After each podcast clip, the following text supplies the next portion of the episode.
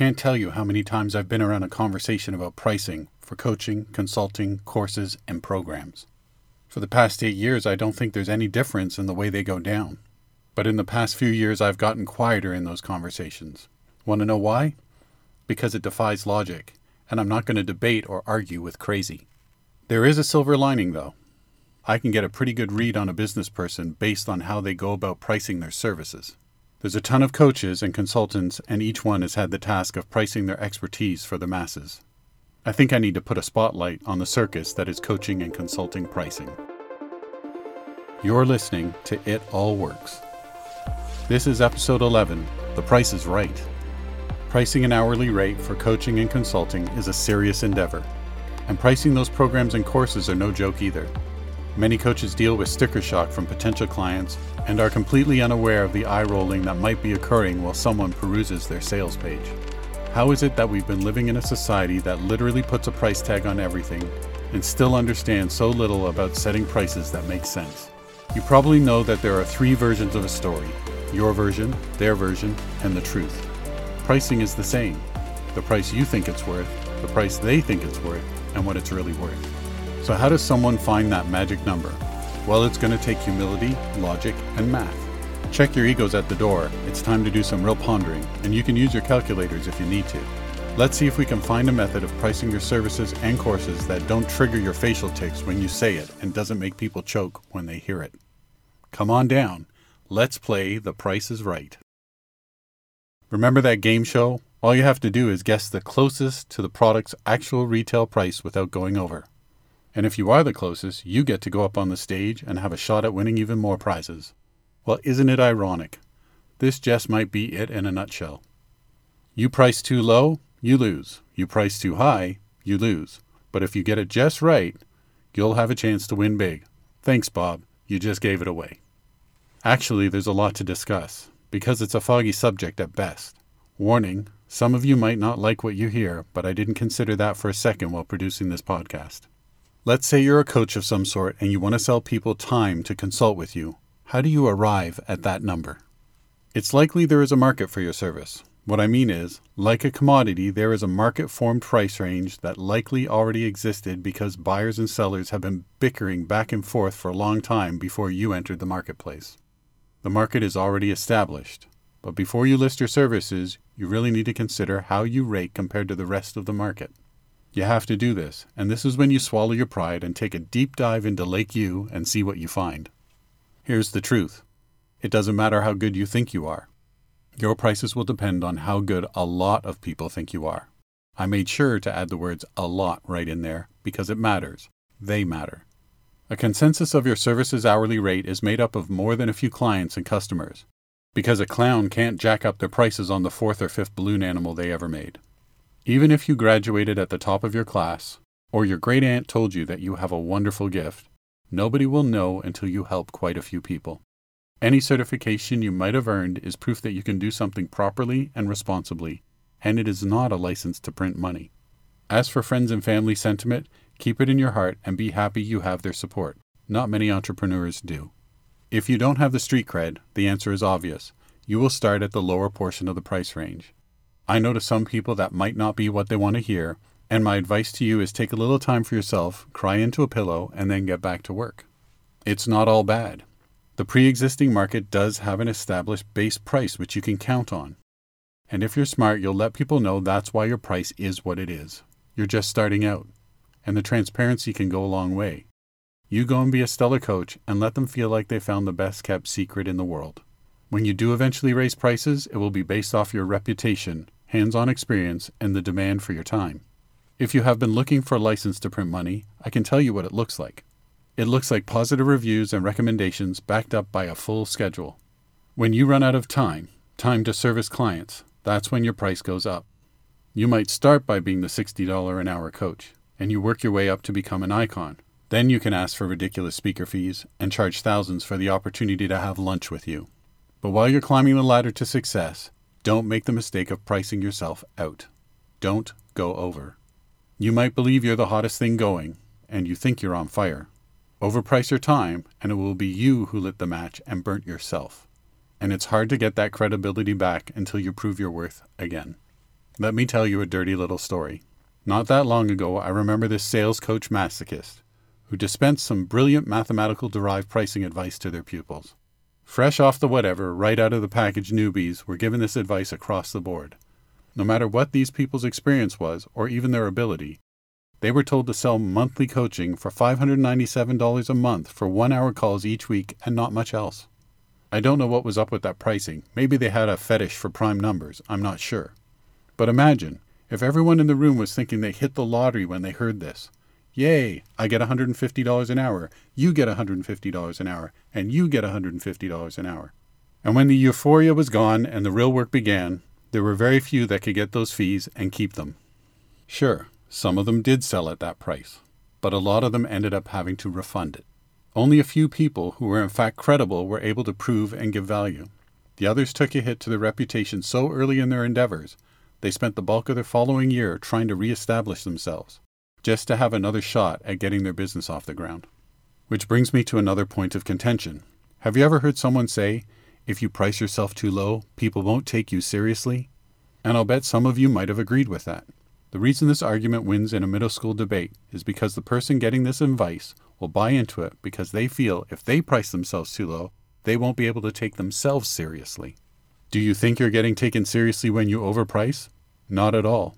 You'll get dismissed faster than Netflix can suggest a new show for you to watch with all your free time. And how about if someone hires you and your value doesn't come close to your price? Oh, yeah, you'll be taken seriously all right. As what, I'm not sure, but it won't be nice. Like I've said many times before, there is a lower range in your market, and it should serve you well when you know what it is when you first start out. You should want to be the kind of coach that raises their price over time through your successes, not lower them because of your failure. One thing you won't ever hear me say is try to do what you do for less than everyone else. I don't think that coaches should set up office in the bargain bin. Seth Godin refers to this as a race to the bottom, and it is. Coaching and consulting is a special calling. The people who need them are reaching out for external help. This is not something that people impulse buy. There is a cultural understanding that it costs money. The better the coach, the more it costs. The clients that are serious about getting help do not look at price first. They are searching for what they need, and if you can prove you have what they need and a track record to back it up, then they will look at the price. And if it's worth the price to them to fix the problem, they will pay it. There are people that will look at a fair price and still balk at it and believe the whole world has gone mad. Those people will just have to accept the pre established market price range just like you. And if you've got your pricing right, you will never have to bend to the will of people who would prefer to save money by squeezing you out of income and self respect. You still might feel like your prices need to be higher, but you need to ask yourself why. Is it so you don't feel cheap? Does it make you seem less than? Because it doesn't matter really. At worst, the only thing that happened was a few people got help from someone as talented as you, and it gave a lot of value. Sure, you can whine that you might have been able to charge more and get a few extra dollars in your pocket. But what's the rush to test the ceiling on your price? That's what some people do, long before their schedule is full, before the demand for their services become unmanageable, they move the price up. And there's a lot more that can go wrong by doing that than can go right in the long run. There's one really bad pricing habit that can really destroy your reputation. It's when you price your coaching at the amount you need. Your financial needs have nothing to do with the value of your product and should have no bearing on their price either. If you want to make $10,000 a month, find a way to sell your product or service at a price that makes them valuable and then sell enough to reach your goal. Your time is worth something, and depending on what it is you do, there is a market for that. You might have to start at the lower end of that market's price range in order to build some street cred and get some of your first clients. And if you're as good as you think you are, then you should have no problem getting to the point where you can't fit in any more clients. You'll have every right to raise your hourly rate and people will respect you. At the same time, you'll raise them at a time where you can be sure that it won't put a dent in your sales. As you grow, you'll be offering value along the way and getting better reviews and referrals. All of those will help you. This is the way you can build a good foundation as you become a preferred and valued coach or consultant. And you will likely not have to deal with people getting sticker shock at your pricing your reputation will precede you, and that should clear the way. Selling your time is challenging, but so is selling your time packaged into a course or program. And this is another way entrepreneurs struggle, because again, they really don't know how to price these things that make sense for everyone. There's more to be accounted for when you price a course or program. When I hear someone in their creative flow coming up with the idea for the next program and somehow they manage to touch on the price in the first hour, it makes me wonder who they are trying to help more. Pricing will be figured out after the value is figured out. And the only way to know value is to have it all laid out so you can see exactly what you're giving people. You need to be aware of what problem you're solving for them and how well you do it. Of course, your time has to be considered a lot, and it's not just the time while the course is running all of your time, right from the beginning. Every minute it took to come up with the idea, every hour you put in building and creating content for it before the launch has to be added in. Then there is your face time within the course and the admin time people don't see during the course. All of the time you spend to create, launch, and make it go off without a hitch. Your reputation and experience will help you set an accurate price. So it stands to reason if people don't know who you are and what you're capable of, you definitely won't be selling at the top end of the market. You improve your chances to justify your pricing through your pre launch promotional stage. That's when you can let them know who you are and your experience, what problem you're going to solve, and outline how you're going to do it. If people hear your story and you can explain it so it makes sense, then there's a chance they will consider you to be the right person to sign up with. Your brand goes a long way to helping you get there. Another thing you need to consider is the lifespan of a course or program you are offering. If you created something that is just for one time, never to be repeated, then your window for making sales from it is limited, and that means you have to set a target you need to hit in order to make it worth your while. If it's something that will be reused, or updated, or repeated, this gives you an excellent opportunity to continue to get paid for your work many times over. Depending on which one of these you do, that can also reflect in your pricing and might be able to give you an opportunity to offer extra value. The nightmare scenario I've seen play out is someone who creates a six week course and doesn't get paid for the time because they didn't plan it out properly. Even worse, they didn't even realize that happened. They spent 120 hours of pre launch work and another 60 hours of FaceTime during the course, and maybe another 20 hours of admin and they sold $3,000 worth of group coaching and they felt like they had a stellar boost to their sales. But that only earned them $15 an hour, and they gave a lot of valuable content on top of that. Let's just say it was a write off. They might have thought it was just the FaceTime that counted, but it's so much more. There's a lot of people that would argue that you price something based on how much it's worth it to somebody to solve their problem. But there's a couple problems with that notion. First of all, not everyone has the same price in mind to solve their problem. And second, there's no way all coaches will price the courses and programs the same way for that problem.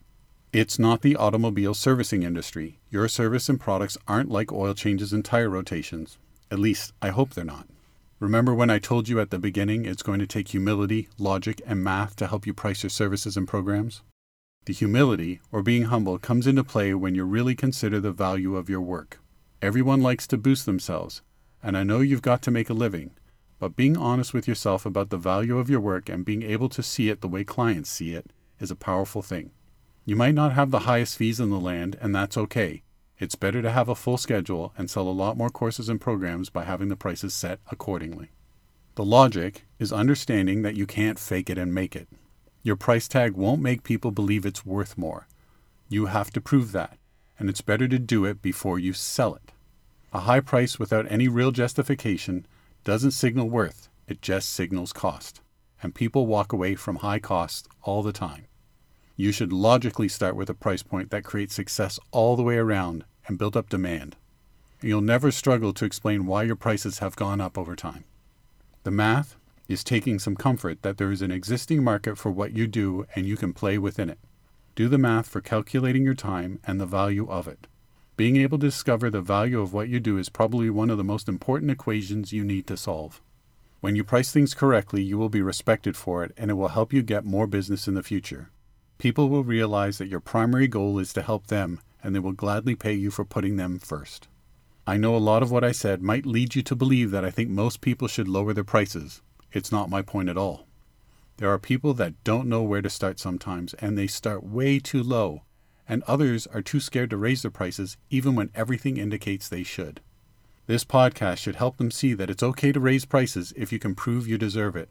There's a sweet spot for everyone's pricing, and I hope you find yours. Making it all work. There is something you can do that might help you see pricing a little more clearly. What I'm suggesting is that you look at a few of your competitors and see if their prices are justified. And you can do this by looking at these indicators. 1. Are they new, established, or well established? 2. Do they have a lot of positive reviews? 3. Do they prove they can solve a specific problem, like really prove it? 4. Is their price in line with the problem they are solving? Number 5. How does their price compare to the rest of the market? And number six, does their reputation add value? Take all the answers to these questions into account and then ask yourself from what you know, what you see and understand of them, are they worth the price they are asking for? And please be very unbiased. It's important. Sometimes we can all be very harsh when it comes to our competition, but it's worth being open and objective in this case. Do this and consider where they place themselves in their market price range. Did they place themselves correctly? When you've done this a few times, take a close look at yourself and figure out where you should place yourself compared to your competition. Then look at your pricing. You might just discover an opportunity. Thanks for listening to the 11th episode of the It All Works podcast. I preferred doing this recording over all the conversations I used to be involved with about pricing. If you have any questions, please feel free to email me from this episode's page on the podcast website, itallworks.com. If you want to join the conversation about this week's topic, I add extra content about each week's topic in the It All Works Facebook group. It's free to join, and you can meet other entrepreneurs making it all work. Thanks for sharing your time with me. Until next week, take care.